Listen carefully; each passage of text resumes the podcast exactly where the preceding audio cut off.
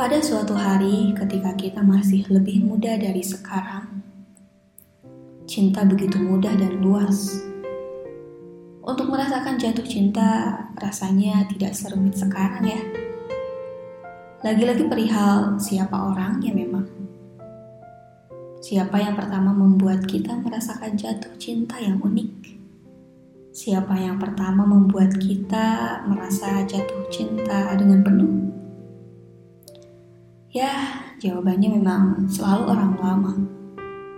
Meskipun di beberapa momen mungkin kita akan berpandangan kalau orang lama selalu jadi jawabannya. Tapi sepertinya kita juga harus sadar kalau orang lama tidak selamanya jadi pemenang.